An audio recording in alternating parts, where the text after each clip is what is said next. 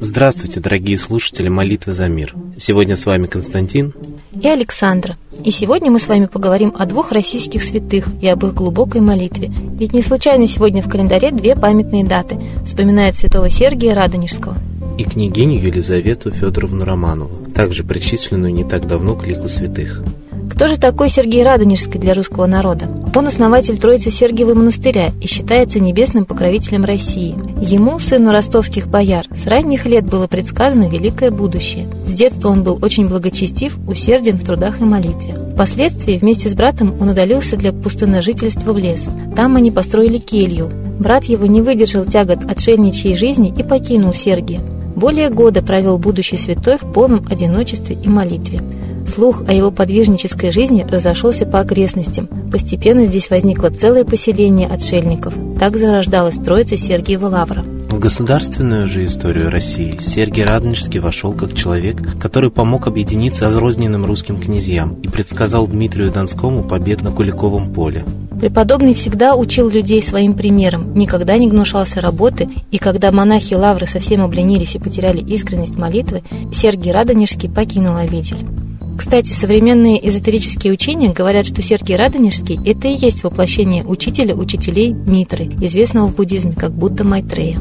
А я напомню еще, что на этой неделе у нас состоялась всемирная молитва против сатанизма, приуроченная годовщине зверского убиения последнего императора и его семьи. Сегодня же день памяти еще одного представителя императорского рода, великой княгини Елизаветы Федоровны. Урожденная принцесса Гессен-Дармштадтская была супруга великого князя Сергея Александровича, брата императора Александра III. Она также приходилась родной сестрой последней российской императрицы. Вскоре после гибели мужа продала она свои драгоценности и на вырученные деньги купила на Большой Ордынке усадьбу, где и основала Марфа-Мариинскую обитель милосердия. По плану Елизаветы Федоровны, обитель должна была оказывать комплексную духовно-просветительскую и медицинскую помощь нуждающимся. После революции она отказалась покинуть Россию, продолжая заниматься подвижнической работой в своей обители – в 1918 году Елизавета Федоровна была арестована чекистами по личному распоряжению Дзержинского. В мае 1918 года ее вместе с другими представителями дома Романовых привезли в Екатеринбург, а затем отправили в город Алапаевск. В ночь на 18 июля великая княгиня Елизавета Федоровна была сброшена в шахту Новая Селимская в 18 километрах от Алапаевска вместе с другими князьями. Все они были сброшены в шахту живыми. Есть воспоминания очевидцев, что из шахты еще долго доносилась их молитва. Белые заняли город лишь через 10 дней. А мы еще раз призываем русский народ покаяться за отречение от своего царя и молиться древнему русскому богу Митре, дух которого, по некоторым данным, был воплощен в святом Сергии Радонежском. А мы передаем слово Светлане Ладе Русь.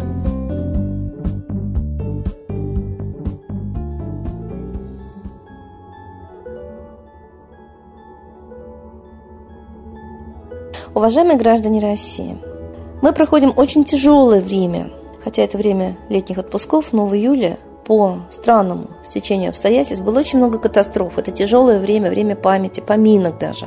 Это и гибель царской семьи, это и затопление Крымска, это и сбитый малазийский Боинг. Именно в июле затонула Булгария. Почему в июле так много смертей? Каждый год случается какая-либо катастрофа, трагедия, теракт. И, в принципе, июль еще не кончился, мы можем и в этом июле, и в конце июля ожидать подобные ужасы. Почему?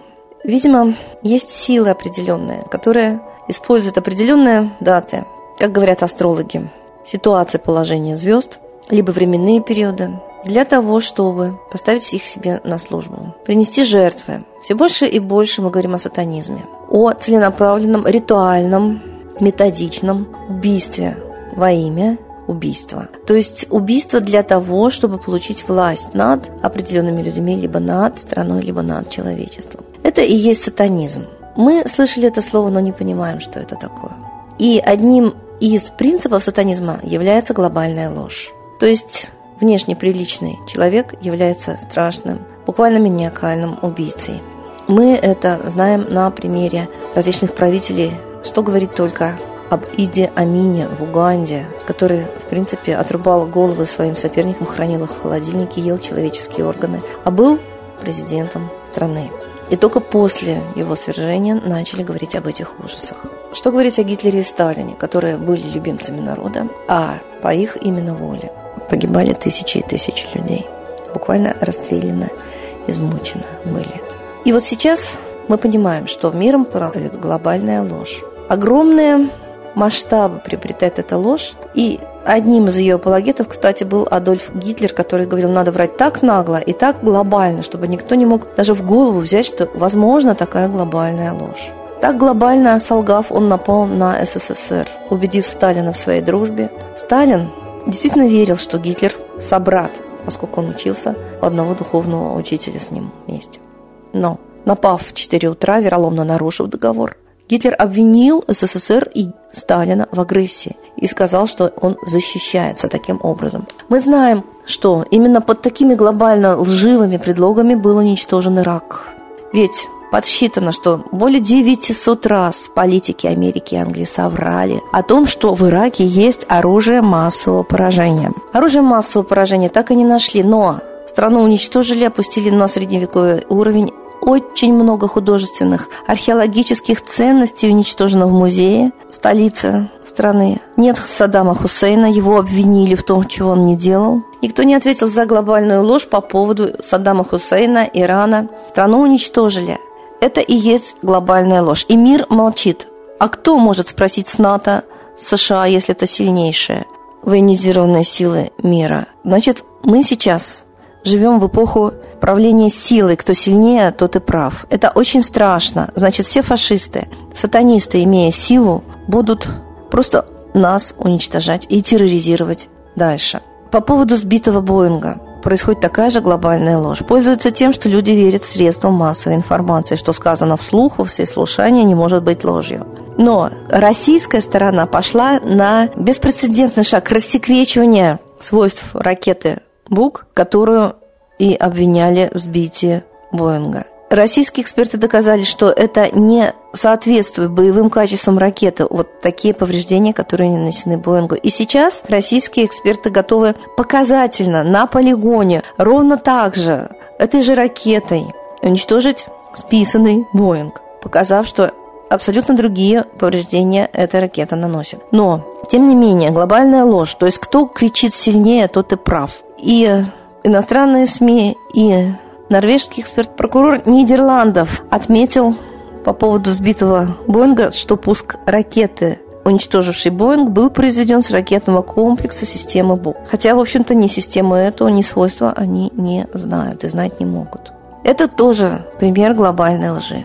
Так давайте анализировать все, что нам говорят с экранов. Самое главное – это отличать ложь от правды. Это может сделать человек, который сам не врет. Если вы привыкли лицемерить, выгораживать себя, вводить других в заблуждение, вы везде будете подозревать ложь и не увидите правды. Но и люди, которые привыкли говорить только правду, не могут представить себе, как можно врать. Поэтому наша задача просто включить аналитическое мышление, интересоваться всем, знать в лицо всех политиков, интересоваться, что происходит в мире, кто что говорит и делает. И только тогда мы начнем в них разбираться, как в актерах, которые исполняют роль и найдем режиссера, который за ними стоит, потому что глобализация мира сейчас – это реальность. То есть есть глобальный центр, который как спектакль рулит всем миром и представляет все события как случайные и не имеющие системы. А реально, систематически уничтожается мир, ведется к гибели. И мы это должны понимать. Только когда мы станем действующими лицами, а не зрителями, только когда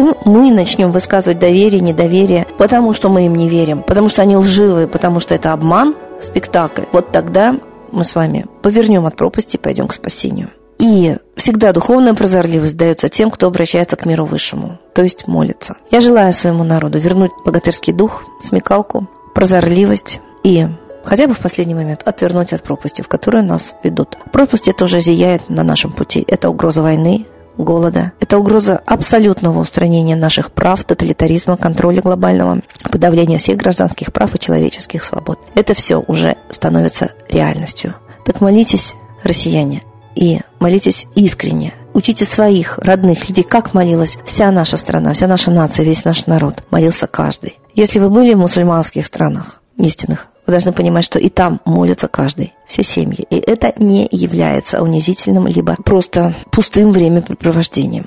Поэтому мусульмане являются сейчас очень действующей силой в мире, и это тоже несет определенные опасности, потому что все более и более мусульманство становится агрессивным. Если вы хотите мира, то ваше миролюбие тоже должно быть с кулаками. Как говорил Ленин, добро должно быть с кулаками. Нужно защищать добро. Просто так, как амеба, плавая в пруду, хорошего будущего вы не дождетесь. В этом пруду плавают еще и киты, и крокодилы.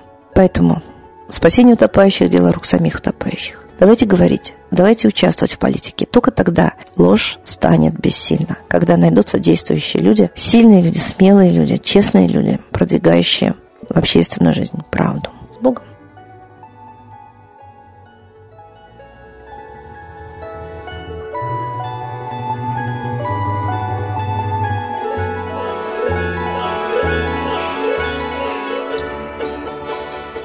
Спасибо Светлане Ладе Русь, а теперь время для единой молитвы за мир.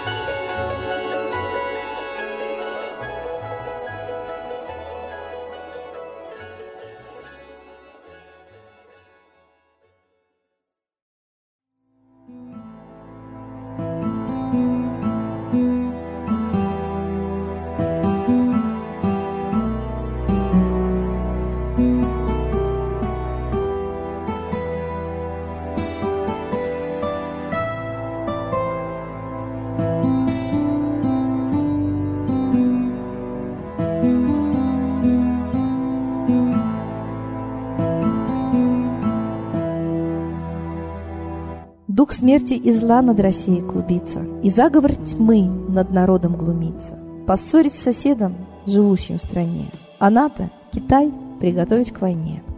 Желтые люди на землях Востока Ждут лишь сигнала сразиться жестоко.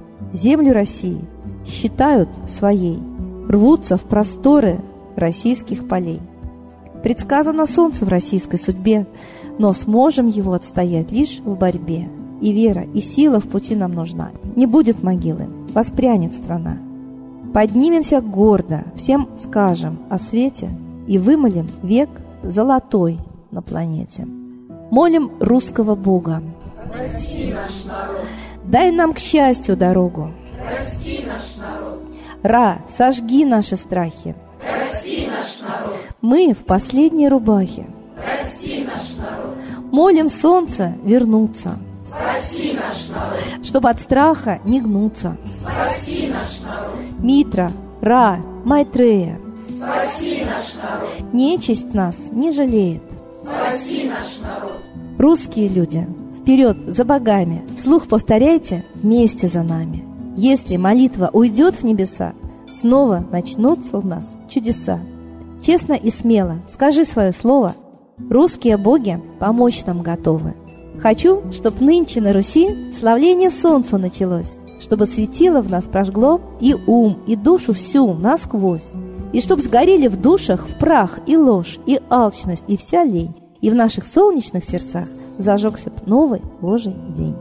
Я знаю, солнце помнит нас, и солнце Митры взгляда ждет от тех, в ком лучик не угас, кто не забыл про небосвод, кто скажет Митре, я с тобой, я вспомнил предков высший дух с Майтреей связаны судьбой, и славить солнце станем вслух.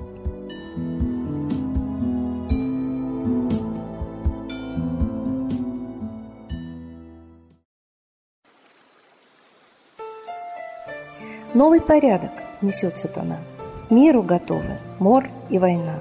Русские боги, спасите страну. Трусости, лени, простите вину.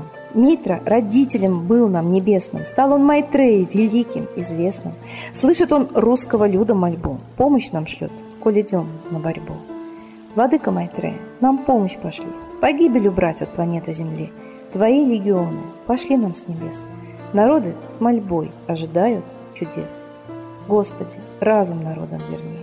Вновь наступили тяжелые дни. Снова войска на готове стоят, снова на смерть посылают. Брат поднимается снова на брата. Мы в эгоизме и лжи виноваты.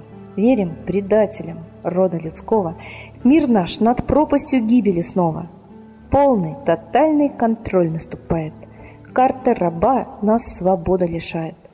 Просим о помощи, молим о чуде, чтобы прозрели и выжили людям.